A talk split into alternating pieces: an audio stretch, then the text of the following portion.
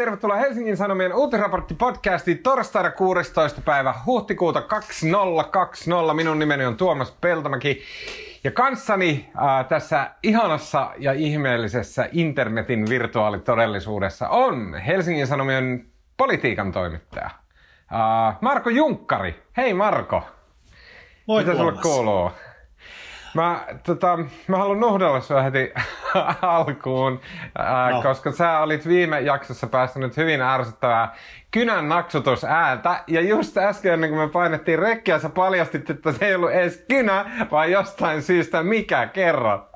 Tässä oli taskulamppu tietysti. Sä olit, sä olit jostain syystä koko edellisen jakson sille vaan välkytellyt taskulampua. Sori. Sillä ei ole mitään tekemistä toimittamisen tai podcastaamisen kanssa. Ei, mutta mulla on tämmöisiä erilaisia, mä tykkään tehdä sijaistoimintoja. Aina kun mahdollista, niin mä näprään jotain. Ää, ja ää, siveästi ja, ja hienostuneesti nauramatta mun hauskoille jutuille tässä alkujuonnossa on ää, tota, meillä on Helsingin Sanomien Yhdysvaltain kirjeenvaihtaja Anna-Sofia Berner, ystävien kesken Sohvi. Hei Sohvi, mitä sulla Hei, kuuluu? heipä hei. Ihan hyvä. Kyllästyttää korona, mutta sille ei kai kukaan mitään voi. Ja eikö nyt mainosteta, siis Sohvihan on, tää on niin siistiä, että Sohvi on taas täällä, kun Sohvin kanssahan me aloitettiin silloin. Niin. Kauan, paljon siitä on aikaa? Neljä, Viisi kolme vuotta. Neljä vuotta. Me siis ehkä pitää kertoa, että Marian kanssa tämä on niinku ehkä molempia, molemmille sopiva järjestely, että mä ainakin vähän aikaa nyt taas puolestani tuuraan Mariaa. Joo, kyllä. Maria, siis kuulijalle tiedoksi.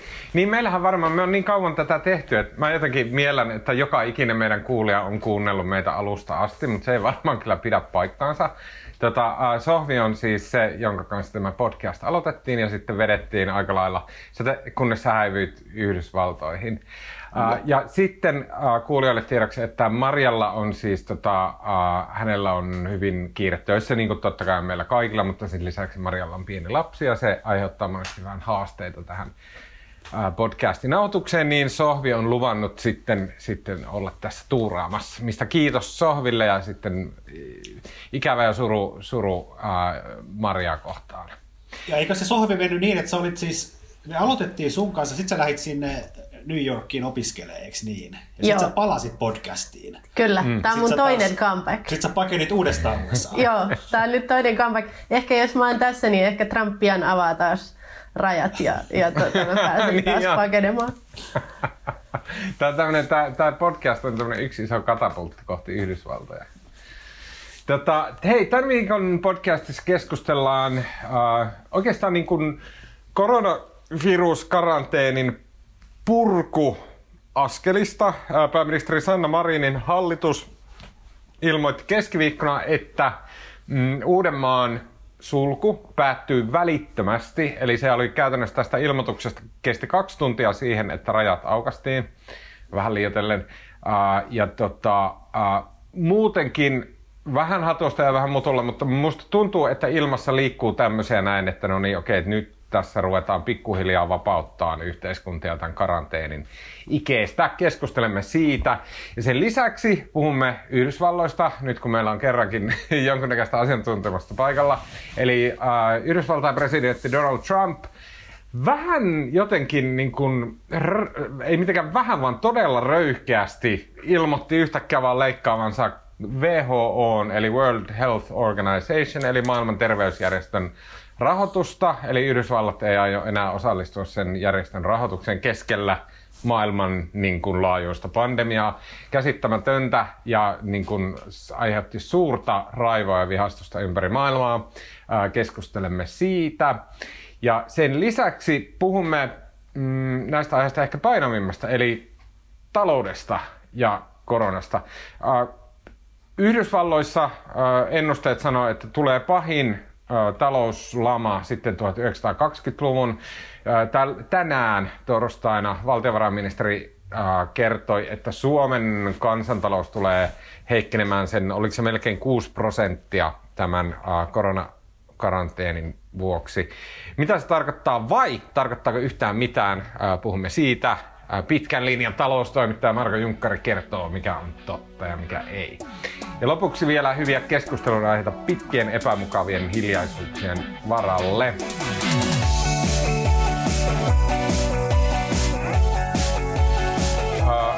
Okei, okay, pääministeri Sanna Marin yhdessä sisäministeri Maria Ohisalon ja oikeusministeri Anna Henrikssonin kanssa marssi keskiviikkona kansakunnan eteen ja kertoivat, että Uudenmaan karanteeni tai tämmöinen erilliskaranteeni eli sulku, niin se loppuu ja sitten pikkuhiljaa alkoi käymään ilmi, että tämä tuli ei niinkään ehkä hallituksen omasta aloitteesta tai toiveesta, vaan terveysviranomaisten arvioiden seurauksena. Marko, haluatko kertoa niin kuin, tavallaan vielä avata paremmin ihmisille, jotka eivät välttämättä katsoneet tätä tiedotustilaisuutta, että mitä siellä tapahtui ja miksi tällainen järjestettiin? No mä en itse asiassa myöskään katsonut sitä tiedotustilaisuutta. Mutta tota, mutta tämmöinen vähän, vähän sivusta tämmöinen musta jonkinlainen huomio, että se on, tota, hallitus on pitänyt valtavasti tiedotustilaisuuksia tässä tämän korona, koronaviruspandemian aikana. Ja tota, tässä on jonkinlainen sellainen trendi havaittavissa, että ainakin silloin, kun on erittäin ikäviä asioita kerrottavana, kuten esimerkiksi se huolta, huoltovarmuuskeskuksen tota, raportti, oliko se nyt sitten tiistaina, niin silloin ministereitä ei näy missään. Ja sitten aina kun on jotain niin kuin positiivista kerrottavaa, tai sitten, en tiedä, oliko tämä nyt tämä Uudenmaan sulun purkaminen positiivinen, mutta silloin niitä ministereitä on niin kuin rivissä siellä vai kuinka monta. Mutta on ansiokkaasti pystynyt lykkäämään virkamiehille kaiken ikävän asian kertomisen. Mä en ole mikään politiikan suuri tuntija, mutta mä olettaisin, että tällä tavalla se menee myös koronakaranteenin ulkopuolella tämä rooli tuossa. Niin, toi on vissiin jonkinlainen elämän, elämän perusfakta.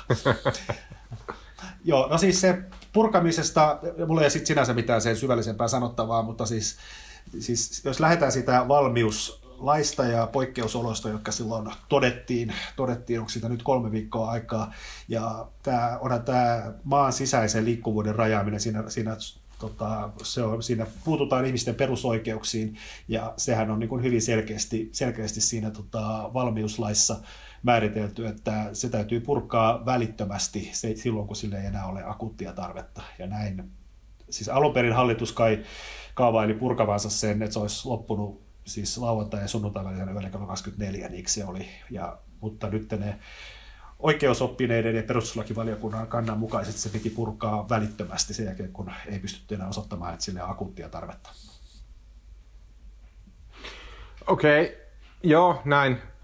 No, siis, okei. Okay. Kyllä tuo kuulostaa tavallaan järjettömältä, että miksi se nyt ei voinut ottaa siihen sunnuntaihin, jolloin se muutenkin oli tarkoitus purkaa. Ehkä hallitus ja ministeriöt ja poliisit olivat valmistelleet sitä sunnuntaita, että puretaan se järjestyksessä ja näin. Ja niin kuin, miksi se, niin kuin, Miksi se piti nyt yhtäkkiä sitten, tiedätkö, aamupöhnä Sanna Marinillakin oli tukkaavan pystyssä, kun se oli herännyt ja joutunut Marsin tiedotustilaisuutta pitämään, missä se selittää, että, että nyt tämä täytyy niin kuin tällä, tältä lyömältä sitten purkaa.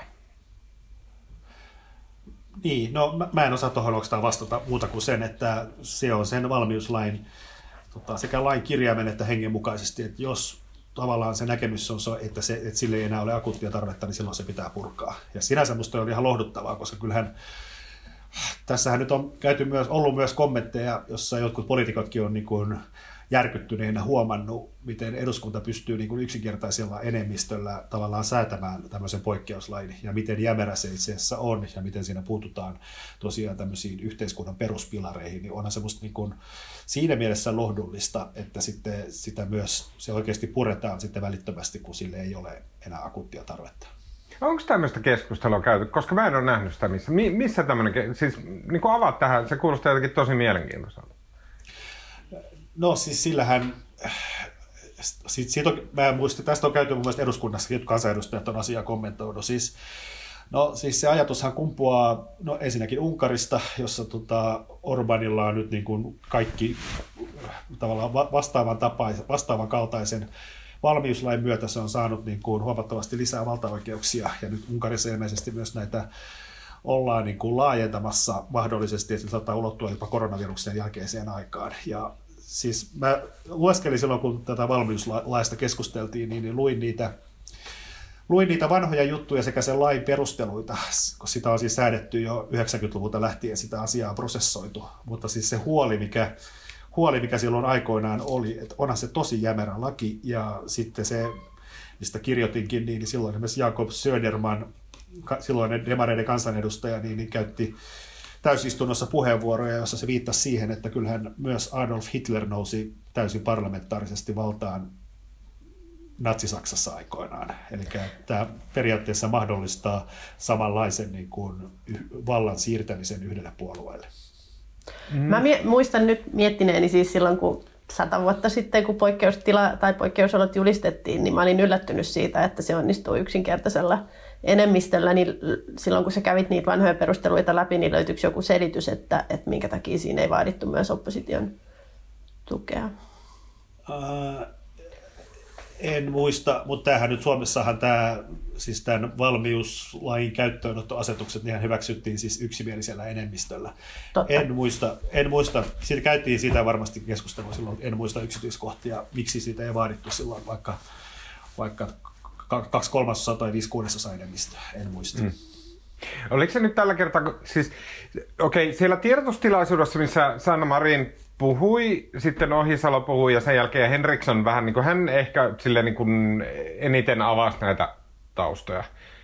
Ähm, Okei, okay, mä kuvaisin vielä silleen, että Marin vähän niin kuin vihjasi, että tässä nyt ei niin kuin välttämättä ollut hallituksen tahdosta kyse, että tämä on niin kuin tämmöinen niin kuin lain tulkintakysymys tai tällainen.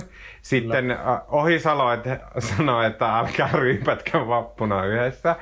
Ja sen jälkeen Anna ja Herrikson sanoi, että, että, tota, että, että niin kuin itse asiassa tämä ei ollut hallituksen tahto, vaan että että koska terveysviranomaiset olivat arvioineet, että Uudenmaan sulku ei ole enää välttämätön, niin sen takia ää, oikeusoppineet, jolla ilmeisesti viitattiin, ainakin mulle jäi vähän se fiilis, että niin kuin oikeuskansleri Tuomas Pöystiin, niin että et he olivat sanoneet, että okei, että sit sen täytyy loppua välittömästi, ja tämä ei ollut hallituksen tahto. Oliko tämä suurin piirtein niin kuin about näin? No en mä en osaa, ilmeisestikin, kyllähän siis nämä, nämä perustelut ylipäätään tälle purulle, jonka piti alun perin tapahtua siis viikonloppuna, oli, no siis ensinnäkin tämä terveysviranomaisten näkemys siitä, että nämä Uudenmaan ja muun maan väliset koronaepidemia-erot on tasottunut, eli tämä Uusimaa ei enää ole niin poikkeava kuin muut, ja sehän ei johdu siitä, että Uusimaa olisi mitenkään parantanut, vaan se, että muualla tilanne on heikentynyt, että se ei puolusta tätä. Ja sitten onhan siinä myös tämä Ohisaloa sisäministeriä liippaava näkemys, että tämä, näiden sulkujen ylläpitäminen on poliisille todella raskasta. Poliisilla tällä hetkellä pitäisi olla kyllä muutakin tekemistä kuin seisoa tuolla Uudenmaan rajalla. Mm. Mutta käytännössä mun mielestä tässä ei ja sitten ollut... kolmas, kolmas ja tärkein oli nimenomaan tämä oikeusoppineiden näkemys tästä asiasta. Niin, kun mun mielestä, okei, okay, mulle ainakin jäi just se fiilis, että kyse oli nimenomaan tästä oikeusoppineiden näkemyksestä, jo, jolloin mua taas kiinnostaa, niin tämä on nippelitietoja, niin ei ole oikein olettaa, että kukaan sitä tietäisi, mutta olikohan se pöysti yksin joka sen päätti, että tämä ei nyt, että koska, koska valmiuslaki sanoo, että vain välttämättömiin toimenpiteisiin perusoikeuksien rajoittamisessa, eli tämä liikkuvuusperusoikeus, niin vain välttämättömyyn, ja sitten kun terveydenhuolto asiantuntijat sanoivat, että ei ole enää välttämätöntä, niin sen täytyy tapahtua heti. Että oliko se pöysti yksi, joka saneli, että näin tämä on? Mä en, nyt, mä en, osaa, mä en osaa sanoa. No, pösti sitä ainakin kirjattiin ja oletan, että siinä on kuunneltu myös muita näitä valtiosääntöoppineita. Mutta mitä te, mitä te luulette, että nyt sitten tapahtuu? Että, että kuinka suuri merkitys tällä on, että Uudenmaan raja aukesi ja, ja minkälaista liikettä alkaa tapahtua? Tai mikä se merkitys ylipäätään nyt on tässä tilanteessa? Saanko mä veikata? Koska mulla oli saman tien semmoinen niin tunnetason veikkaus. Perjantaina on Pohjois-Uudeltamalta Hyvinkäältä Helsinkiin semmoinen kilometrin kolmessa tunnissa mateleva autoletkajono, kun joka ikinen kynnelle kykenevä lähtee sinne mökkipaikkakunnalle ajelemaan. Vaikka kuinka ministerit rukoili ja, ja vannotti tiedotustilaisuudessa, tämä ei tarkoita, että mökille saa mennä, älkää menkö mökille, älkää please, älkää, älkää, mutta mä veikkaan, että tulee olemaan ihan hillitön semmoinen niin eväskoriralli tuolla Se voi olla. Tätä on vaikea sanoa, mutta kyllähän siis se varsinainen rallihan niin kuin, tuota, ihmisillä alkaa kohta kesälomat. Ja se on kyllä niin kuin, kyllähän ihmiset lähtee sitten viimeistään, kun niillä alkaa kesäloma, jota on koko vuosi odotettu. Ja nyt kun ei ulkomaille pääse, niin kyllähän kaikki Suomessa on, en tiedä paljon niitä kesämökkejä on, joka toisella perheellä ainakin, niin kyllä mä luulen, että se viimeistään silloin, niin, niin kaikki kynnellä kykenevät lähteä landelle. Mm. Tänään meillä oli lehdessä se yksi rohkea, joka uskalsi ihan kertoa nimellä, että he lähtee ajamaan Pohjois-Karjalaan tota saman tien ja just perusteli niin, että, että he ei pysähdy missään ja ottaa viikoiksi ruokaa mukaan ja, ja niin edelleen.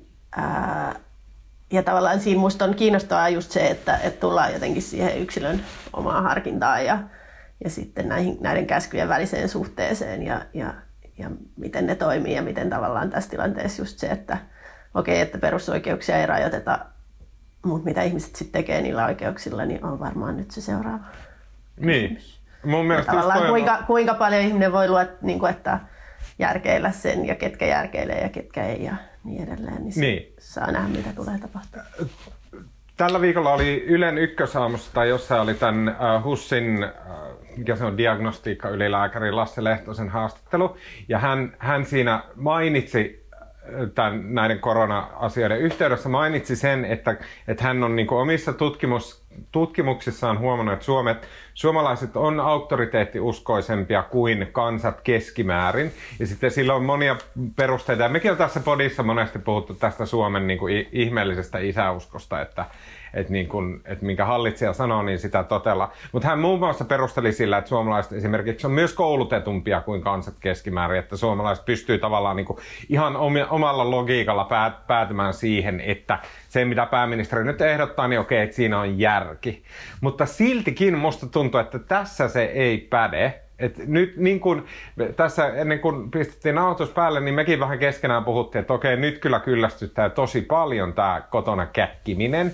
Ja sitten se tuntuu niin turvalliselta ja niin viattoman pieneltä asialta se, että hyppää autoon ja ajelee tuosta pari tuntia. Että eihän siinä nyt ketään tartuta tai näin. Että se niinku tuntuu jotenkin sille, että no, samapa toi. Ja mä uskon, että tämä tulee näkymään nyt tänä viikonloppuna niin hillittävinä jonoina tämä pieni, pieni asia tuolla Uudenmaan rajoilla. Toi lumisade saattaa tosin he, tota, vähän heikentää mökkihalua. Mä huomaan, että sä et ole käynyt tänään ulkona, koska siellä on aivan ihastuttava ilma. Siis... niin mä oon taas täällä yksiössä, mistä ei näe taivasta näkee vaan, että välillä leijailee jotain. Siellä on, se on kuusi astetta lämmintä ja upea hankia, aivan ihanaa. Ja musta oli, mä kävin itse asiassa tiistaina vaihtamassa vihdoinkin noin kesärenkaat ja sitten saman tien, saman tien mutta Mä kysyisin tästä vielä tämän, tämän niin kuin uudemman karanteenin purku. Siinä on niin kuin, okei, toinen kiinnostava asia on mun mielestä se, niin kuin, ja mä en halua, että välttämättä taas käytetään yhtä podia niin kuin Suomen perustuslain tulkinta niin kuin jamppojen epäinstitutionaalisen aseman kritisoimiseen, mutta mä haluan vaan ääneen sanoa, että mun mielestä on aivan typerää, että tämänkin päätöksen ovat tehneet. Okei, oikeuskansleri, se on niinku asetettu, että hän on hän ja näin. Mutta sitten on nämä siellä Ravane, Martin Scheinit ja tota, ää, ää, Lavapurot ja muut, ja, jotka samalla myös twiittailee jostain mökkiasioista ehkä ja näin. Että se on, niinku, se on heidän roolinsa tämmöisten asioiden päät, vi, viimekätisenä päättäjänä on sietämätön ja kestämätön ja heille pitäisi asettaa joku institutionaalinen asema, joka on jotain muuta kuin, että no hei, että he sattu menemään professoreiksi Helsinkiin ja näin, mutta ei, tähän ei ole pakko mennä. Toinen mielenkiintoinen asia mun mielestä on keskustan rooli, missä keskusta jotenkin tosi niin kuin alhaisesti ja lipevästi ja inhottavasti tässä asettautui niin jotenkin opposition rooliin vaatimalla, että rajaa ei saa auki. Ää, totta kai ne oli niin kuin nämä keskustan tavallaan niin kuin viihdenumerot, niin kuin Mikko Kärnä ja nämä, jotka siitä eniten piti ääntä, mutta myös Antti Kurvinen kävi A-studiossa käytännössä olemassa hyvin paljon samaa mieltä oppositiopuolue kokoomuksen kanssa siitä, että no niin, onpa nyt, hän, hän odottaisi hallitukselta selkeitä linjauksia ja että ei ole saanut tällä tavalla näin. Että niin kuin, jotenkin tämä keskustan sisäinen oppositioasema, se niin kuin näkyy tässä. Niin ja sitten just tavallaan siinä tämä niin Uusimaa versus Muumaa niin. jako, joka on aika läpinäkyvää siinä, että, että en ole sattuneesta syystä nyt käynyt Uudenmaan ulkopuolella, mutta voisin kuvitella, että siellä on myös aika paljon semmoista tunnetta, että pysykää te helsinkiläiset siellä ja, ja rajat kiinni. Joo, kyllä mä kiinnitin, mä kiinnitin huomiota, toi Antti Kurvinenhan myös twiittasi siitä, että keskustan eduskuntaryhmän mielestä tota, tätä olisi pitänyt jatkaa, mutta oikeusoppineet taas tavallaan sysättiin vastuu niin kuin toisaalle, eli oikeusoppineille, mutta tota, ei se nyt kauhean, ei semmoista kauhean tyylikästä ollut. Miten, miten te sitten henkisesti, tai Tuomas tuossa alkuun puhui ylipäätään tästä rajoituksien hölläämisestä ja, ja siitä, että nyt ollaan ikään kuin tulos just tämmöiseen vaiheeseen, missä kokeillaan, että, että mitä voidaan höllätä. Ja just maailmalta kuuluu uutisia, että, että eri maissa niin kuin puretaan joitakin rajoituksia. Ja mä oon miettinyt sitä, että siinä ikään kuin tarinassa on se vaara, että, että unohdetaan se, että ne rajoitukset on alun perinkin ollut erilaisia, että Suomessa on vaikka ollut, ollut koko ajan vapaampaa kuin mitä Saksassa oli tässä välissä ja niin edelleen, että, että tavallaan syntyykö nyt semmoinen, puretaan rajoitukset, ää, kaari ja sitten tavallaan ne rajoitukset on alun perinkin erilaisia, että voidaanko Suomessa samalla tavalla purkaa kuin jossakin, missä ne on ollut tiukempia alun perinkin. No, mutta eikö tällä hetkellä se viesti nyt ole ole ollut aika, aika selkeä siinä, että Suomessa, kuten monissa muissakin maissa, niin tästä tulee tämmöinen, näitä tullaan veivaamaan nyt edestakaisin. Eli nyt näitä löysätään ja tavallaan tavoitteena nyt on säilyttää, että se terveydenhoidon tehohoitokapasiteetti riittää ja nyt mennään vähän aikaa näin ja jos taas rupeaa huolestut, näyttämään huolestuttavalta, niin sitten pannaan, sit, sit pannaan uusia rajoituksia. Että mä luulen, että tämä tulee nyt jatkumaan lähikuukaudet tällaisena. Ja mä oon huomannut itsessäni, että mä oon ollut ihan helpottunut siitä, että Suomi ei ole niin kuin Tanskan tavoin ihan etulinjassa purkamassa rajoituksia. Että on jotenkin kiva, että voi katsoa suht läheistä, naapuri, tai suht läheistä maata ja katsoa, että miten, miten hommat siellä mm. menee ennen kuin itse ryhdytään mihinkään. Mua, niin kuin, uh, mua niin kuin jotenkin kiinnostaa se, että min, niin kuin, mun, mä oon aika varma, että me tullaan pikkuhiljaa ihan lähipäivinä, vähintään lähiviikkoina me tullaan saamaan niitä signaaleja siihen, että minkälaiseksi, minkälaiseksi hallitus ja sitten ehkä laajemmin länsimaiden hallitukset aikoo muovata tämän todellisuuden, joka on koronan jälkeen. Eli käytännössä mä uskon, että esimerkiksi mä juttelin meidän toimittaja Pekka Mykkäsen kanssa, joka on tekemässä juttua siitä, että miten esimerkiksi vanhuksia eri maissa, miten heitä on asetettu karanteeni, millä perusteella ja miten näin. Mutta seuraamalla esimerkiksi sitä, että miten vanhuksia niin aletaan sääntelemään tai sanotaan diabeetikkoja tai jotain muita riskiryhmäläisiä, niin me nähdään, että minkälaiseen asemaan se maailma tulee asettumaan sillä tavalla, että Mä luulen, että kaikki muut rajoitukset halutaan purkaa mahdollisimman pian. Mutta sitten nämä riskiryhmät, niin heihin jätetään semmoinen, niin kun siirrytään suojelemaan heitä suoraan. Ja se, Mut, niin kuin, et... Mutta tuossahan on edelleenkin se ongelma, että, että Suomessa on ainakin miljoona riskiryhmäläistä. Että, että tota, siinäkin varmaan sit pitää tehdä jonkun näköistä rajausta. Niin, joo. Mutta siis miljoona on... Niin, miljoona on paljon, mutta vielä toi, koska olihan toi nyt jollain tavalla niin kuin älytön, niin kuin, että miksi se rajaus oli juuri Uusimaa, koska siis kyllähän niin kuin musta tuntuu, että se tähän aiheutti niin kuin, ymmärtääkseni siellä, Tuomas asuu siellä Uudenmaan raja-alueella, mutta kyllähän tämä on niin kuin haitannut, että miksi juuri koko Uusimaa, että joku myrskylä, joka itse asiassa ei kuulu edes Hussiin, niin onhan tämä aiheuttanut niin kuin tosi omituisia tilanteita eri puolilla Uuttamaata, niin kuin nämä rajoitukset ja miettii joku, onko se nyt Riihimäki, joka ei ole uutta maata, mutta sitten taas Hyvinkää on, ja aika monethan käy töissä siinä Riihimäki Hyvinkää välillä, ja onhan tämä, miksi juuri Uusimaa, miksi ei rajattu sitten niinku pääkaupunkiseutua, niin kuin, niin. Se raja on mä, mä, niin, mä uskon, että syy tuohon on äh, pelastus- ja poliisiviranomaisten rajoissa, jossa esimerkiksi Keski-Uusimaa on oma yksikkönsä, johon kuuluu mun mielestä esimerkiksi niin kuin Vantaa että se ei olisi niin kuin ollut niin helppoa rajata pelkkä pääkaupunkiseutu, koska esimerkiksi poliisi on jaettu silleen, että se ei toimi pelkällä pääkaupunkiseudulla. Tai ja tavallaan tuossa tulee se sama ongelma, että kyllähän hirveä määrä ihmisiä niin kuin sieltä Hyvinkäältä käy Uudellamaalla tai, tai pääkaupunkiseudulla töissä. Että... Joo, joo, totta kai. Mm. Joo, toi on totta. Ja sitten toinen musta, eikö tässä ole nyt, mistä nyt jonkun verran poliitikot valittanut tai kitissy sitä ainakin oppositiossa, että hallitus nyt ei ole antanut sitten selkeitä ohjeita, mitä tässä pitäisi tehdä. Että pitäisi jotenkin kädestä pitäen sanoa, että jos sä lähdet sinne Pohjois-Karjalaan, niin, niin tee ostokset täällä ja sulkeudu sinne mökkiin siellä, poistu sieltä ja jos sairastut, niin palaa Uudellemaalle. Mutta niin musta tuntuu, että niin kuin, kyllähän jo, jonkin verran pitää, jos me nyt ollaan koulutettu kansan niin kuin tuo, Tuomassa, niin kai sitä järjenkäyttöä voi vähän jättää myös ihmisille. Tähän kai se on ollut tämän, tämän koko pandemian suuri kysymys, että voiko jättää vai eikö voi jättää. Ja, ja tavallaan tämä ihmisten, to, miten toisia kytätään ja niin edelleen on sitten myös merkki siitä. Että, et, en, mulla ei ole ainakaan vielä vastausta siihen, että kuinka paljon voi jättää ihmisten järjenkäyttöä. niin, mä, mä, nyt nähdään, että lähteekö sitten, lähteekö sitten viikonloppuna puolet uudesta maasta tuonne maakuntiin. Että. Uh, mulla niinku, Uh, mulla oikeastaan viimeinen kysymys, joka liittyy näihin rajoituksiin. Okei, okay, no, okei, okay, tämä on yleisempi kysymys. Mutta mä kysyn sen nyt, vaikka mä oikeastaan tämä voisi minkä hyvänsä aiheen jälkeen. Jos, mulla on semmoinen fiilis, että nyt näitä ruvetaan purkaa. Mulla on sen vuoksi ehkä semmoinen fiilis, että nyt me ollaan taitekohdan yli menty ainakin Suomessa. Hesarin etusivulla meillä, niin kuin jos, okei, okay, joinakin päivinä ei jaksa lukea yhtään koronauutista, mutta sen mä yritän ainakin päivittäin käydä katsoa sen käppyrän, jossa on silleen, siinä on tehohoito, Suomessa, kuolemat Suomessa ja sitten testa, niin kuin, että montako positiivista testilöydöstä on.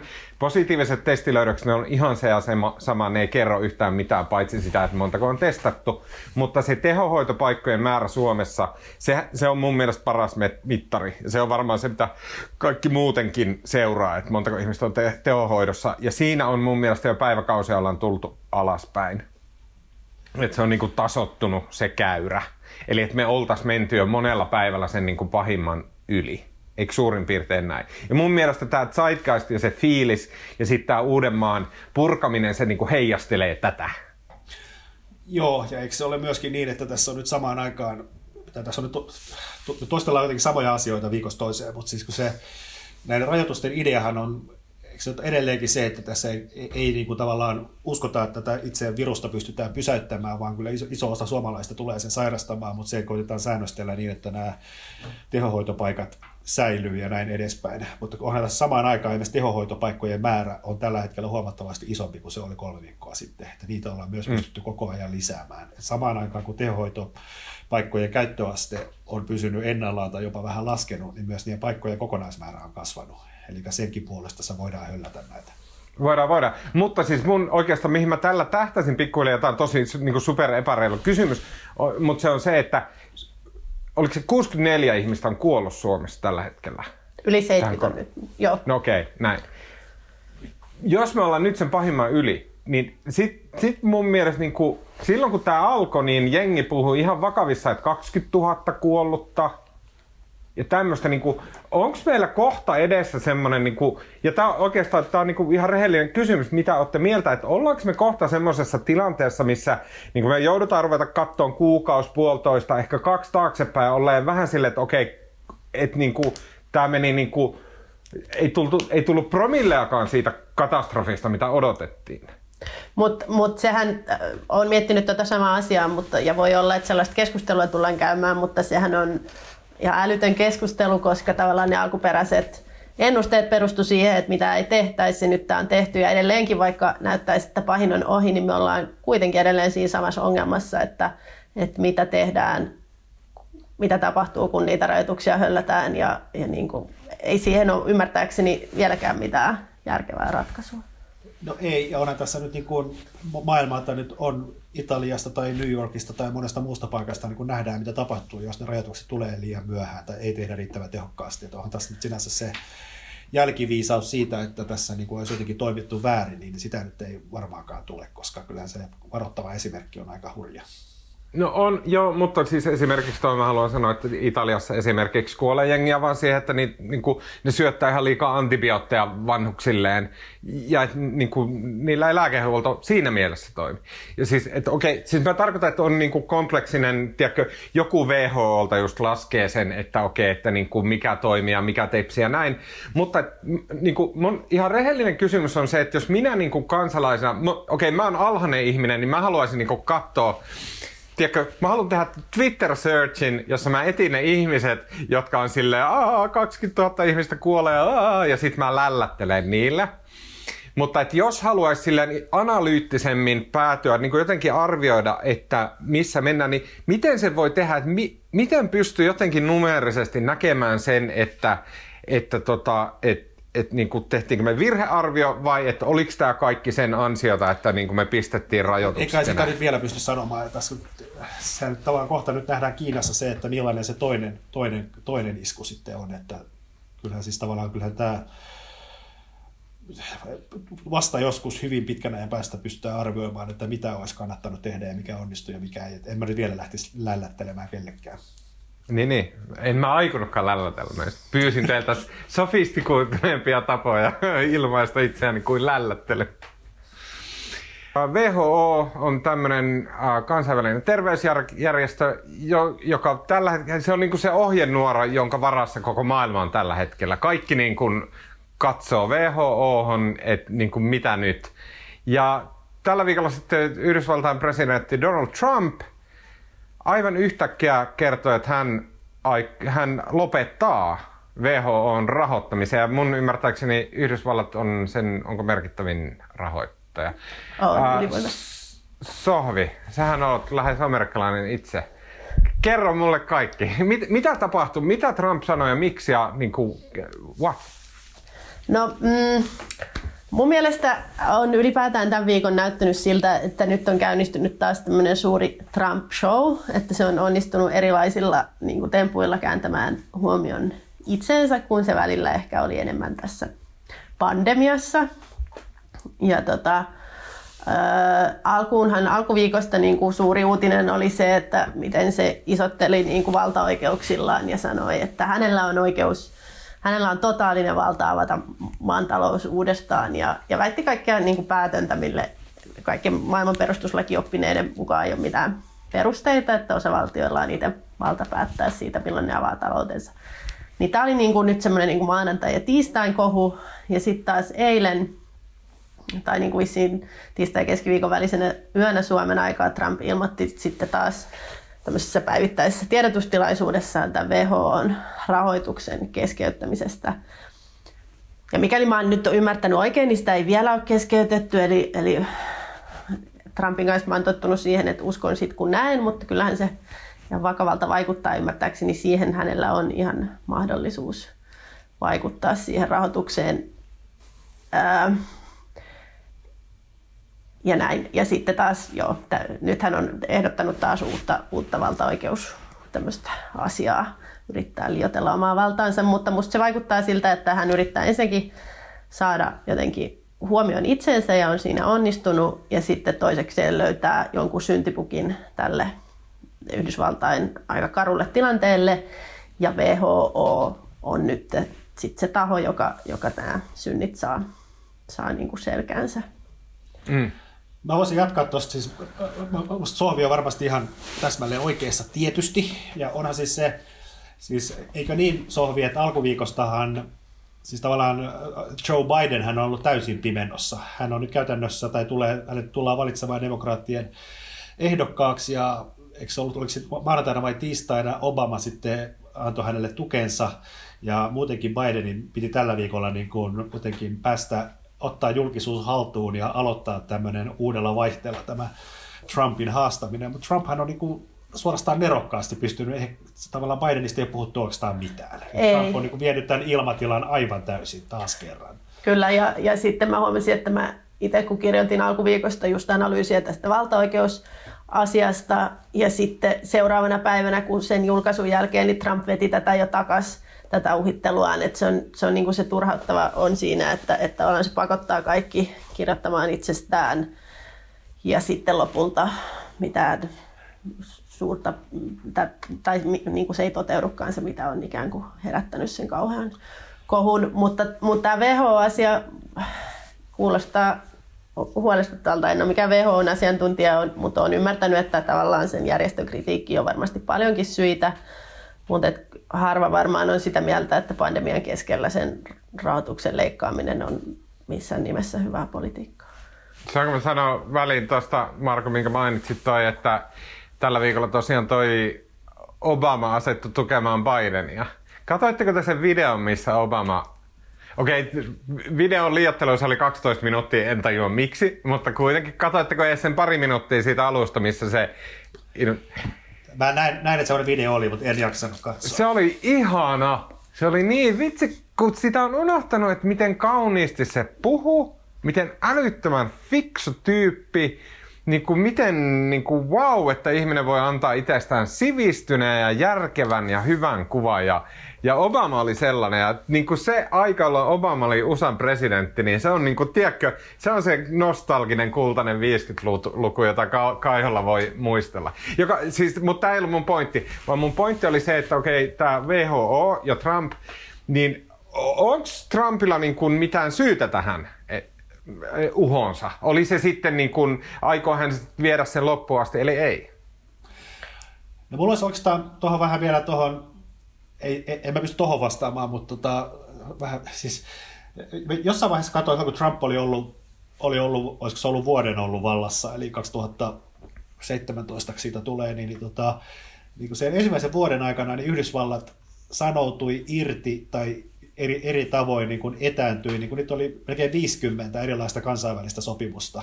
Että kyllähän niin kuin, tämä on ollut hyvin johdonmukaista Trumpin kaudella, että on näitä tämmöisiä moni, tämmöisiä monikeskeisiä kansainvälisen politiikan eh, tota, sopimuksia purettu. Ja sitten vielä muistutuksena, että eihän Yhdysvallat ole koskaan, ei myöskään, eihän Obaman kaudella kenenkään muukaan kaudella, niin eihän jenkit ole oikein näistä tykännyt.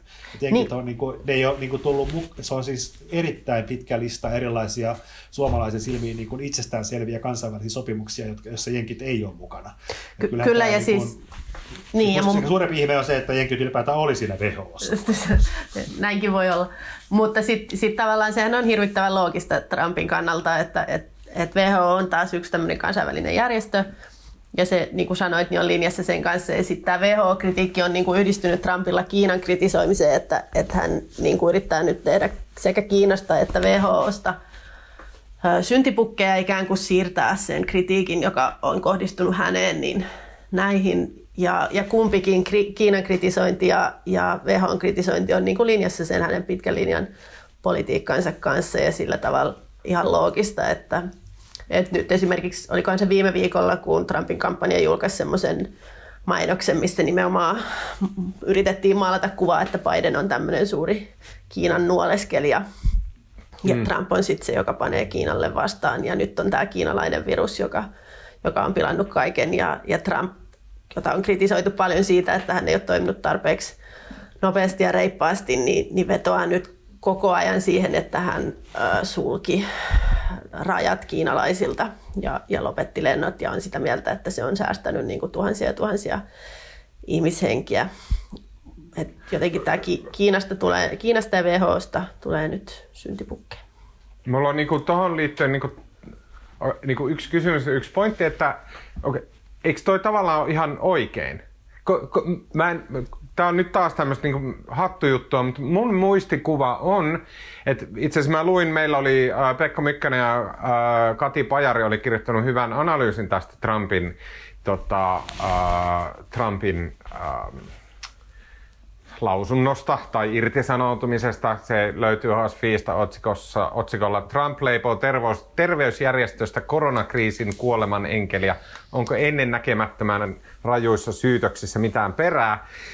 Niin tuossa artikkelissa ainakin niin kun, tavallaan siinä mainittiin tämä, että niin, että Trump oli se, joka pisti lennot kiinni. Ja mä olin jotenkin unohtanut sen, vaikka mä olin ensimmäisen, jonka lennot peruttiin, koska se alkoi just siitä, kun mun piti lentää Yhdysvaltoihin, niin alkoi se Trumpin lentokielto.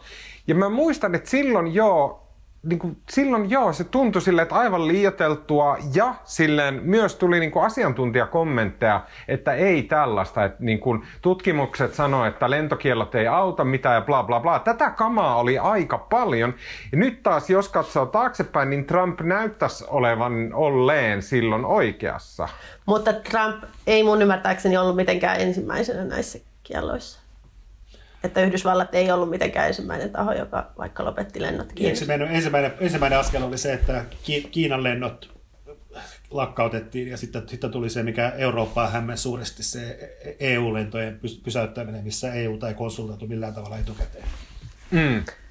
Mutta sitten taas jos miettii, että EU on tällä hetkellä koko koronan niin kun, epicentteri, niin kuin sanotaan, niin sekin tuntuu ihan järkevältä liikkeeltä sille niin kuin Yhdysvaltojen kanssa. Sitten toinen niin kuin kysymys, joka tähän, niin kuin, että vaikka to, Trumpilla on... siis Yhdys... Mä en, niin. mulla ei ole tietoa, mutta toi on asia, jota mä oon miettinyt, koska Yhdysvalloissa on mediassa jonkun verran keskustelua siitä, että kuinka tehokkaita nämä on, nämä rajojen sulkemiset, niin haluaisin itse tietää siitä enemmän, koska tosiaan niin kuin sanoit, niin silloin alkuun oli paljon, paljon tota esimerkkejä siitä. Ja sitten taas Yhdysvaltojen sisällähän, joka on niin kuin mantereen kokoinen maa, niin ei ole ollut tota, ei ole suljettu osavaltioiden tai mitään muitakaan rajoja.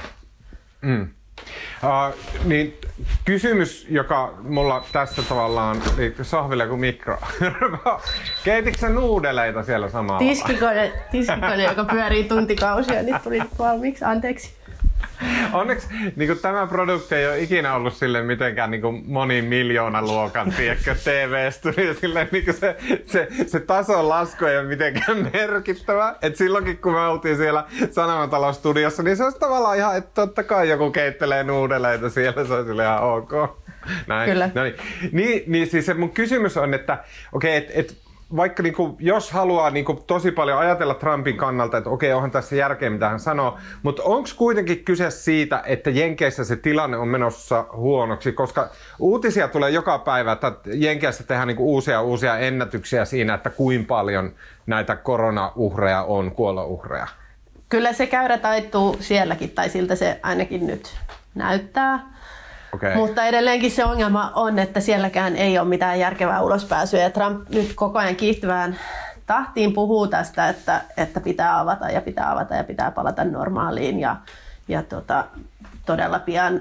Mutta ei ole, niin kuin, että edelleenkin siellä kaikki tahot, kuvernöörit, yritysjohtajat ja muut valittaa siitä, että sitä testausta ei ole saatu kuntoon ja niin kuin tavallaan ne asiat, mistä Trumpia on eniten kritisoitu koko ajan, niin ne on edelleen ongelmia. Ja eh, esimerkiksi eilen, muistaakseni eilen oli ollut joku semmoinen Trumpin ja joidenkin isojen toimitusjohtajien yhteispalaveri, niin siitä oli vuodettu jenkkimediaan aika karuja tietoja, että ne toimarit oli kutsuttu sinne jollain satunnaisella Zoom-linkillä ja, ja tota, ne ei ollut saanut mitään varoitusta tai muuta virallista niin kuin pyyntöä osallistua tähän. Ja, ja sitten sit se oli ollut ihan todella kaoottinen kokous, jossa jossa tota, nämä talousherrat lähinnä oli sitten kehuskellut Trumpia ja pyöritellyt samalla varmaan päätään. Et, et se saa nähdä, mutta, mutta nyt näkyy sellaisia arvioita, että ikään kuin se konflikti niiden välillä, jotka toivoo rajoitusten poistamista ja sitten toisaalta niiden, jotka on huolissaan tästä kansanterveydestä, niin kiihtyy. Ja sitten jos Trump asettuu tälle toiselle kannalle, niin toki hänen kannattajansa varmaankin ainakin osittain seuraa mukana ja alkaa kiihkeämmin sitten taas vaatia niiltä paikallisilta johtajilta, että, että pitää purkaa rajoitukset. Joten aikamoinen, aikamoinen soppa ja sen takia varmaan se ulkoisen syyllisen ja vihollisen löytäminen on, on tärkeää. Mm. Että sehän se, että siinä on järkeä, on järkeä. Se virus tuli Kiinasta ja niin kuin kiinalaiset salaili asioita ja WHO on on, on niin kuin riippuvainen Kiinasta sillä tavalla, että, että ne ei voinut varmaankaan toimia niin jyrkästi kuin olisi ollut tarpeen ja niin edelleen. Niin siinä todella on järkeä, mutta että auttaako se siihen, mikä se ongelma on, niin on toinen kysymys. Mm. Uh, Okei, okay. sitten vielä mennään eteenpäin. Tavallaan just tuosta, mistä Sohvi äsken mainitsit jo talousjohtajista ja muista, ja sitten Yhdysvalloissa tuli oliko se eilen vai tänään tuli uutiset, että maa on painumassa syvimpään lamaan sitten 1920-luvun. 1920-luvulla oli tietenkin nämä kuuluisat Black, Black Tuesdayt. 30-luvulla. No näin. 29, joo. Niin, pörssiromahdukset ja näin, että se on se niin kuin the lama siellä päin.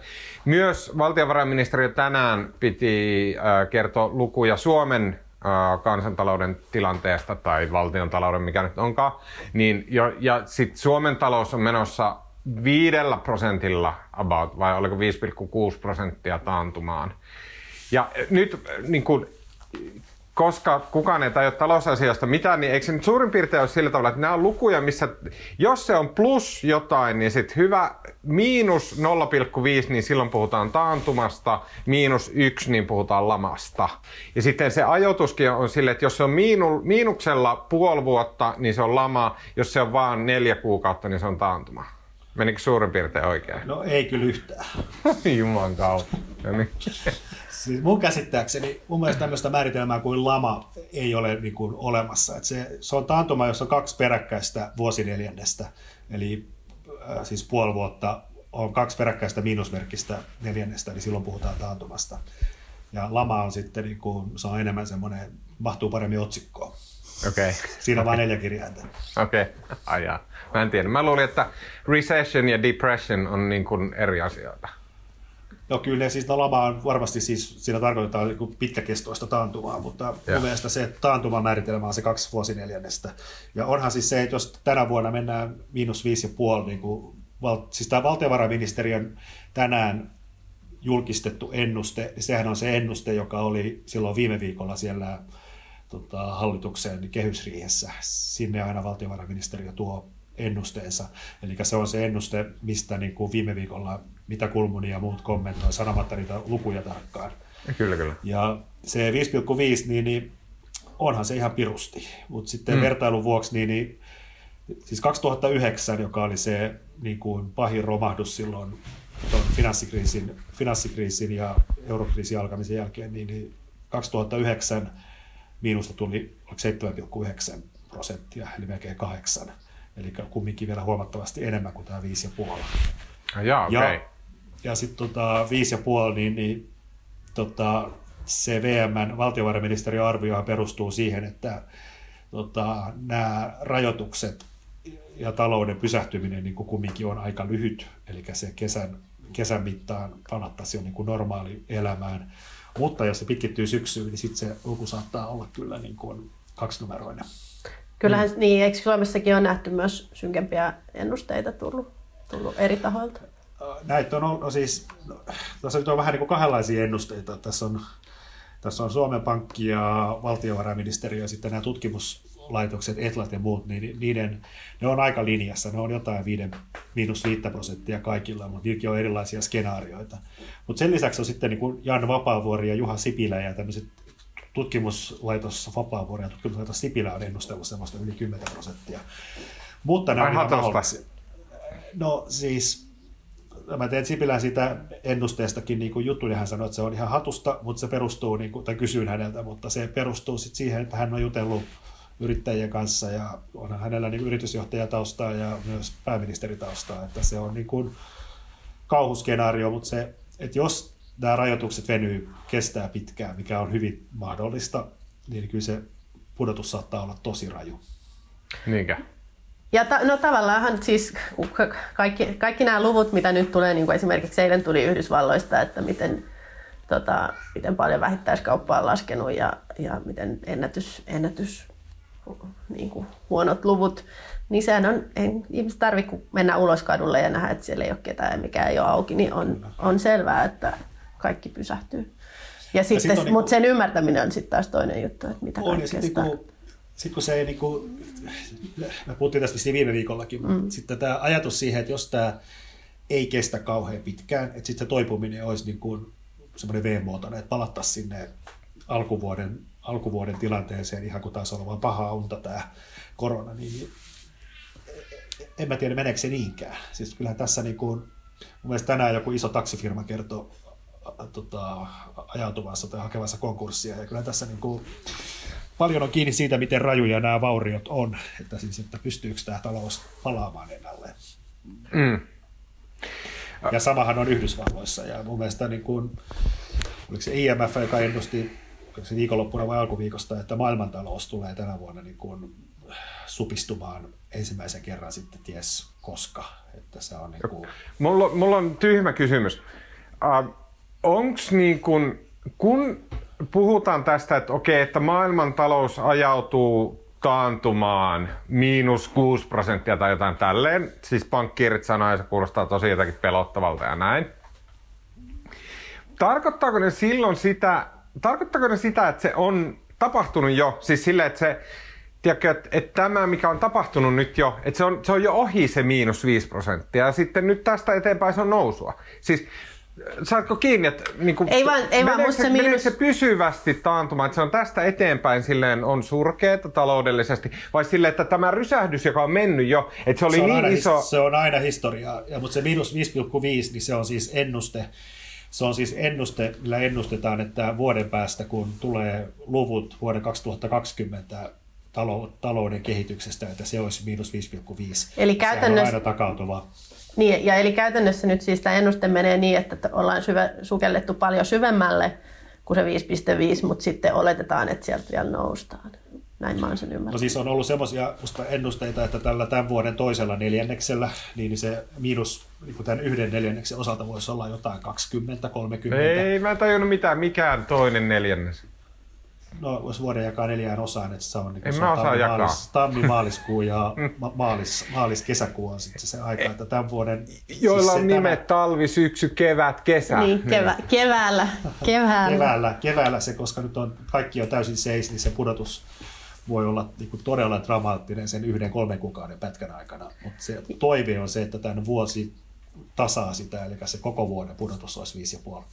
Niin. Tässä Kun siis, si- sanoinko mä jo, että siis tässä tämän meidän podcastin aikana tuohon mun kännykän näytölle on tullut uutisia Yhdysvalloista, että nyt tämän edellisen viikon u- uusia työttömyyshakemuksia oli yli 5 miljoonaa ja nyt, nyt tässä neljän viikon aikana on yli 22 miljoonaa ihmistä niin. ilmoittautunut työttömäksi ja, niin. ja se on käsittämätöntä. Mutta mut, oota, oota, kun mulla on ihan, siis ihan mun mielestä peruskysymys, johon mä nyt haluan vastata, mä vähän jankkaan, sori siitä. Siis kun mun mielestä tässä on, niin on kaksi tapaa olla taantumassa. Ja on tosi tärkeää tietää, että kummassa me ollaan. Et joko silleen, että tämä, se syöksy, mikä on meidän takana päin, että kaikki loppu, kuka ei mennyt töihin, kuka ei ostanut mitään, miinus tuhat prosenttia niin kuin rahaa pyörimässä ja se, se iso kuilu, ja sitten sieltä ollaan tultu jo pois. Se on takana päin. Et se on yksi tapa olla taantumassa. Tämä on se, joka aiheuttaa koko vuoden laskelmissa sitten. Et muuten vuosi oli täysin normaali, mutta sitten meillä oli tuossa keväällä tuommoinen niinku iso kuilu. Ja koko loppuvuosi oli ihan täysin normaali ja hyvä meininki. Mutta sen kuilun takia me jäätiin, sen kevään takia me jäätiin miinus 5 prosenttia. Se on yksi tapa olla taantumassa. Toinen on sille, että okei, että meillä on kuilu ja sen jälkeen koko loppuvuosi ollaan taantumassa. Niin kuin sen lisäksi, että, että se käppyrä pysyy siellä alhaalla muutenkin, niin kummassa me ollaan? Ei me tiedetä. Vielä, niin. niin. Ja se on se, kun puhuin sitä V-käyrästä, että se on se idea, että onko tämä nyt vaan, että tässä vuoden toisella neljänneksellä tai kansanomaisesti keväällä, mikä tämä on tämä, että siis, että nyt tullaan, nyt tullaan rajusti alas, mutta noustaako se että kuopasta ylös vai jäädäänkö sinne kuoppaan, että sehän on vielä ja, auki. Niin, ja, siis ja se, se mikä, on se, minkä niin, perusteella me arvioidaan esimerkiksi, että onko hallitus toiminut oikein. Niin, mutta niin. mut, mutta sehän se just on, että nyt ikään kuin kaikki on pysähtynyt, ja ollaan, tai näin mä oon omassa päässäni hahmottanut, että nyt kaikki on pysähtynyt. Sitten Suomessa sitä pehmentää niin kuin yhteiskunta paremmin kuin, kuin vaikka Yhdysvalloissa, mutta että se joka tapauksessa sitten se leviää, että, että okei, nyt on kaikki seis, mutta sitten se kasaantuu sillä että ihmisille ei ole varaa maksaa vuokria, yrityksille ei ole varaa maksaa vuokria, sitten se leviää sieltä niin kuin, äh, pankkeihin ja, ja niin kuin finanssimarkkinoihin ja asuntomarkkinoihin, ja, ja sit sitä kautta sitten lopulta varmaan vientiteollisuuteen, kun on joku yleislama, että et kyllähän se niinku aika huolestuttavalta näyttää, että että tämä kaikki niinku voi niin, tästä, se... että ei olla millään pohjalla nyt, vaan, vaan ne, niitä no, niinku heijastusvaikutuksia niinku, alkaa tulla. Kun tässä on verrattu sinne 90-luvun alun lamaan, muun muassa siis valtiovarainministeri Kulmuni, hän siinä musta mainiossa Hesarin haastattelussa niin kuin viikko sitten toissa sunnuntaina, niin tota, missä hän muisteli sitä, miten oli, kun hän oli pikkutyttö lamavuosina, niin, niin oli, oli tota koulussa kumit leikattu kahtia, kun piti säästää. Mutta siis kyllähän tämä on niinku, musta se niinku... Marko, siis, Marko, no. me ollaan eletty toi Sohvin kanssa. Mä muistan kans ne kumit. Mä muistan kans. no mä katsoinkin, teillä oli jotenkin sellaiset nostalgiset ilmeet. niin, niin siis se, oli 90-luvun laman, siis se, että jos silloin 2009 BKT supistui melkein 8 prosenttia, ja sehän on niin kuin paljon isompi pudotus kuin 90-luvun lamassa.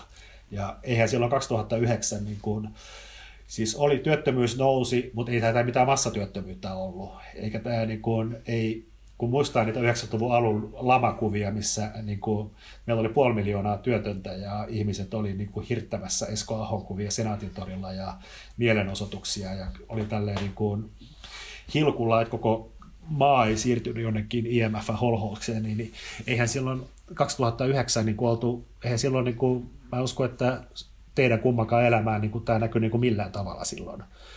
Ja siis tämä on se ero, että silloin 90-luvun lamassa, kun se oli, siis, se oli niin kuin pankkikriisi ja Suomella oli itsenäinen rahapolitiikka, meillä oli markka, niin korot nousi sinne johonkin 20 prosenttiin ja se meni niin kuin kymmeniä tuhansia firmoja kaatu silloin saman tien. Ja niin kuin ne vaikutukset oli niin kuin totaaliset. Mutta nyt on erona se, että me ollaan eurossa, nyt ainakaan, vaikka korot saattaa nousta, mutta ainakaan vielä ne ei ole noussut. Ja 2009 Suomen vaikka se oli pankkikriisi globaalisti, mutta Suomen pankithan pysyy hyvin pystyssä ja meillähän niin kuin, tavallaan nämä rahoitusmarkkinat skulas ja muuta. Että, tota, että tämä on niin kuin, kiinnostavaa nähdä, että mitä nyt tapahtuu. Että se, että jos kun se, se taksifirma menee nyt kanttuveihin, niin jos Suomessa menee taas kymmeniä tuhansia firmoja nurin tämän kriisin takia, niin kyllähän ne vaikutukset saattaa olla aika dramaattiset. Mm. Mutta se on niinku mun, mun, mun fiilis on se, että hallituksen, koska hallitus ei pysty sille, ei Sanna Marin pysty, tiedätkö, tulee nipistä, nitistä joka ikistä virusta itse, vaan hallituksen tavallaan niinku tärkein tehtävä on varmistaa, että tästä force majeure act of God tilanteesta, että se ei niinku vahingossa lipsaha sille, että, että se lähtee myrkyttämään koko meidän systeemiä. Sehän niinku on se, mistä hallitus on vastuussa. Ja se Sitä... me mitataan sitten sen kautta, että onko se V-käyrä vai onko se semmoinen, että se jää sinne alas. No, ja sehän on se syy, minkä takia nyt hallitus ottaa niin kuin äh, miljardeja lisää lainaa ja koittaa niin. pitää näitä firmoja hengissä näillä niin. erilaisilla yritystuvilla. Koska sitten kun tämä on ohi, niin sitten ne firman työntekijät, ne, ne palaa töihin ja niin kuin talous jatkaa ja niin kuin hurlum hei ja koko ajan virtaa. No tämä on toive, mutta se on nyt sitten vain... se on kiinnostava nähdä, miten tässä käy. Sitähän ei kukaan vielä tiedä. Okei. Okay. Hei, sitten kun... Mä, en malta sanomatta, mä itse asiassa ajattelin, tota, siis BKT on hauska, siis tämä talous on hauska käsite, mutta siis mun ymmärtääkseni, siis se, että kun nyt tota, sekä Sohvi että Tuomasta, kun te ette syö siellä Sanomatalon kuppilassa, vaan tota, teette sen lounaan itse, niin, niin tota, sillähän on merkittävä BKT-vaikutus, koska se, että kun te ostitte sen Sanomatalon ruokalasta, niin, niin se laskettiin BKT mukaan se 7,90 vai paljon se lounas maksokaa, minkä te käytitte siihen. Mä en ole Mutta syönyt niin, sitä aikoihin ja mä olen kaivannut no, sitä kovasti. Se on hyvää terveisiä vaan keit, keit, keittiön Pirkolle. Mutta tota, mutta nyt, nythän sitä ei lasketa. Nyt ihmiset valmistaa sen ruokansa itse ja sehän sitten ei lasketa kotityötä ja lasketa BKT. Eli niin kun, nyt tehdään huomattavasti enemmän hommia kotona. Minäkin olen siivonnut monta kertaa tässä niin kuin tämänkin viikon aikana ja sitten ei lasketa mitenkään BKT ja laittanut niitä lounaita ja näin edespäin. Että kyllähän tota, BKT ei välttämättä kerro tätä toimeliaisuutta, mikä on käynnissä tässä maassa tälläkin hetkellä. Mm, jännittävää. Sitten kun äh, lähdette, pakkaatte perjantaina siinä, en tiedä, kello yhden aikaan ehkä pistätte vähän släkkiä kiinni ja pakkaatte auton takaluukkuun tota, eväskorja ja kaljakorjakin kenties ja tota, lähdette suuntaamaan uudelta maalta helvetti, niin tota, Uh, sitten kun pääsette sinne mökille ja istutte laiturin nokkaan ja tota, tir- tirautatte siinä yhden ykkösoluen auki, niin, niin milläs tota, mitä juttuja hu- huutelette lammen toiselle puolelle naapurin isännälle tai emännälle? Aloita sä sohvi. Ei kun aloita sä.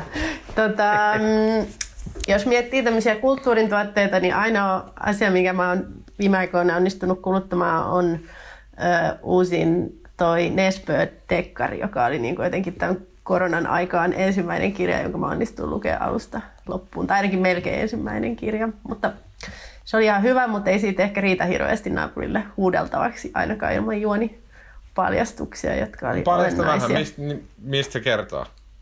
No murhista ja raiskauksista. Että. Joo. Mutta tota, sen luin. Ää, Veitsi oli sen nimi.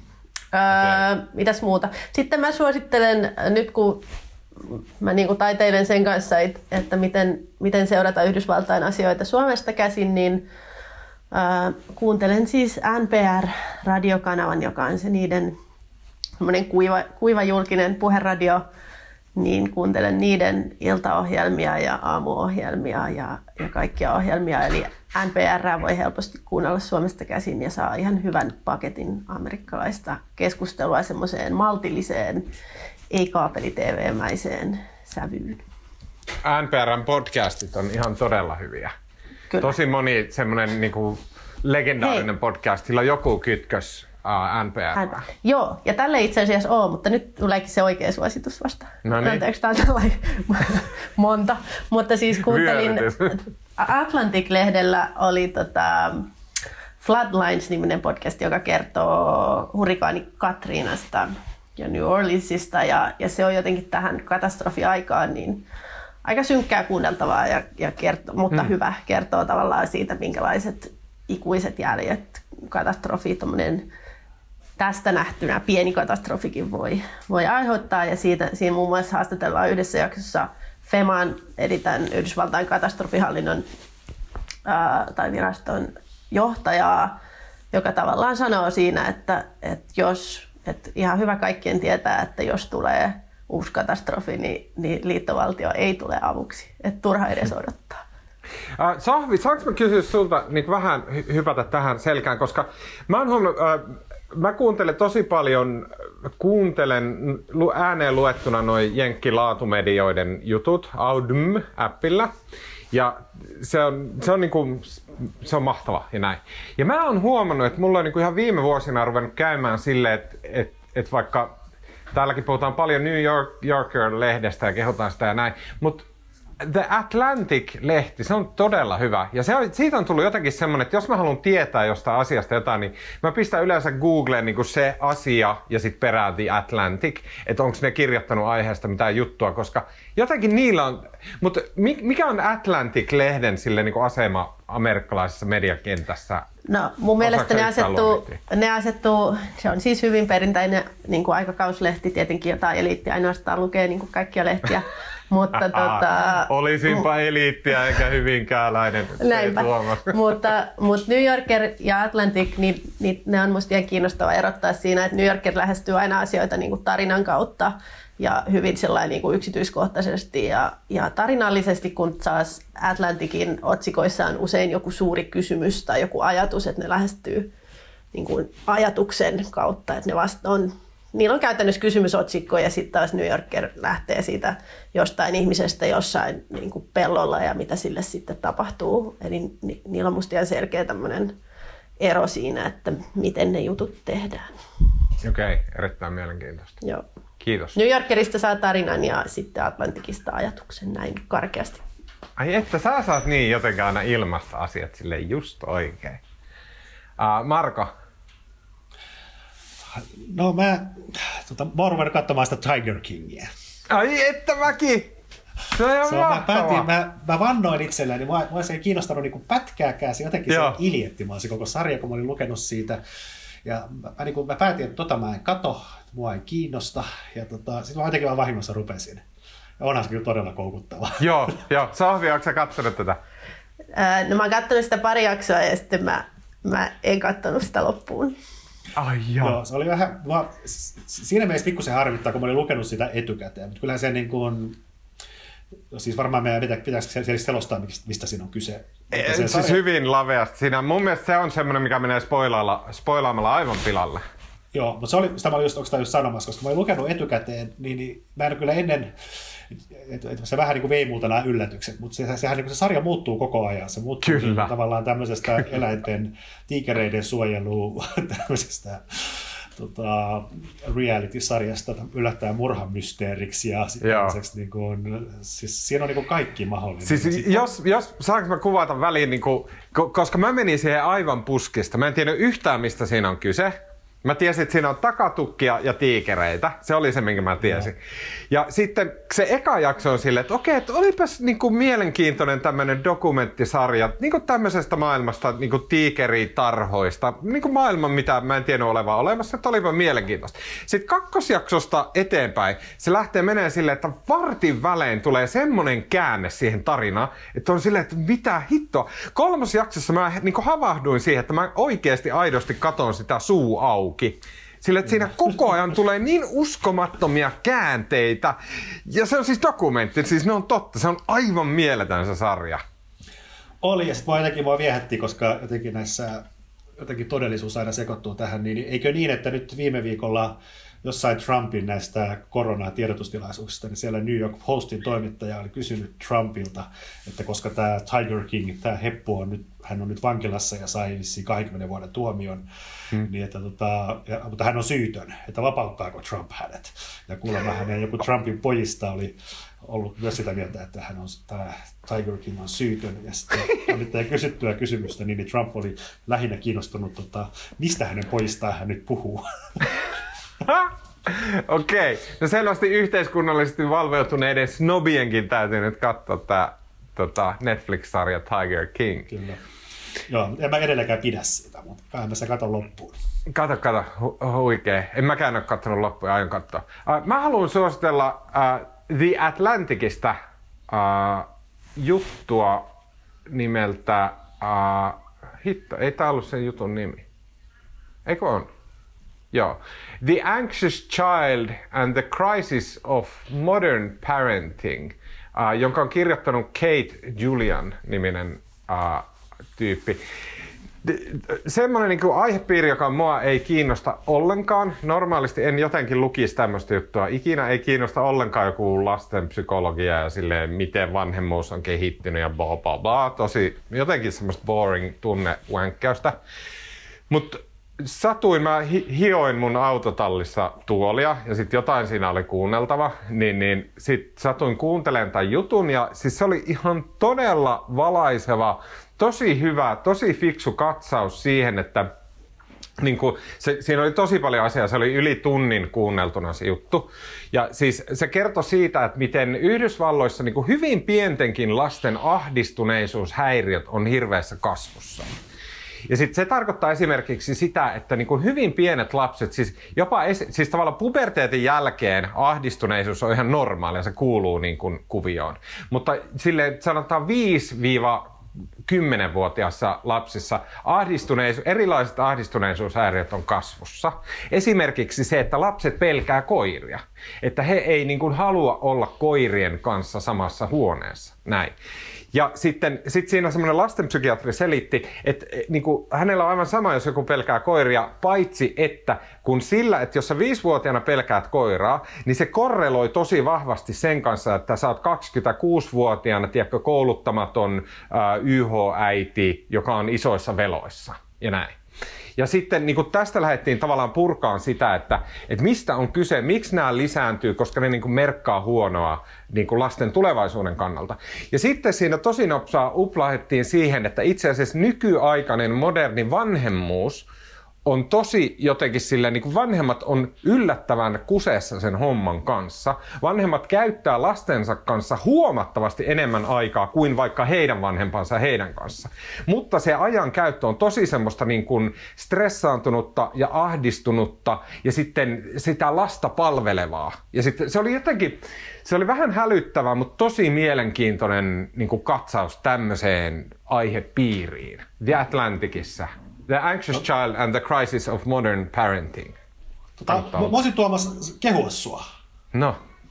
Tota, musta oli mahtavaa, jos aloitit tuon sanomalla, että tota, äh, olin autot ja autotallissa hiomassa jotain tuolia. Kyllä, tämä niin jäi mullekin niinku päällimmäiseksi. siihen elämän siellä Uudenmaan laidalla. A, siellä on autotalli, ja B, niin kuin, että sä oot niin kuin aina hiomassa, että oikein muista, mitä tällä kertaa, nyt se sattuu olemaan tuoli. Mutta se jotenkin tiivisti sun elämä niin kuin jotenkin yhteen lauseeseen todella kauniisti. joo, joo, se oli hyvä tiivistys. Jos mä haluan tätä omituisuutta tässä avata, niin mä saan semmoisen päähänpisto, että mulla, mulla on semmoinen vanha 60-70-luvulta oleva pinnatuoli, joka on ihan silleen potkittu ja kolhittu ja siinä on hampaanjälkiä avaimella vedetty näin. Ja sitten mä ajattelin, että mä haluan sille entisöidä sen ihan viimeisen päälle. Sille, että se näyttää niin pakasta vedetyltä maalata ja pinnottaa ja tällä. Ja semmoista mä siellä puuhailin eilen yöllä kello 12. Mä oon ihan paniikissa, kun nyt pitäisi alkaa askarella niitä, su- niitä kasvomaskeja. Ah, Mä oon, en ole käsistäni niin kovin kätevä. Kyllä mun mielestä nyt olisi aika. Eilen mä pyöräilin jo bandana naamalla tuolla. Mä pyydän, että äh, tota, tämän podcastin kuulijat, jotka ovat näppäriä käsistään, lähettävät sohville kasvonaamion, niin sun ei tarvi itse niitä neul- neuloa. Tota, mitenköhän me tehdään paljastamatta sun kotiosoitetta? Äh, Sanomatalolle, eli PL 6, äh, Anna-Sofia Berner, PL äh, 75 000 89 Sanoma, niin sillä löytää perille. Mahtavaa. Äh, Okei, okay, äh, siinä kaikki tältä erää. Kiitos Mörkö Junkkari. Kiitos. Äh, kiitos Anna-Sofia Berner. Kiitos. Ja minun nimeni on Tuomas Peltomäki ja äänen ja kuvan ja kaiken muun mahtavaa meille tekee tällä viikolla Kristiina Marttinen. Muistakaa lähettää meille palautetta at uutisraporttia. Kuullaan taas ensi viikolla.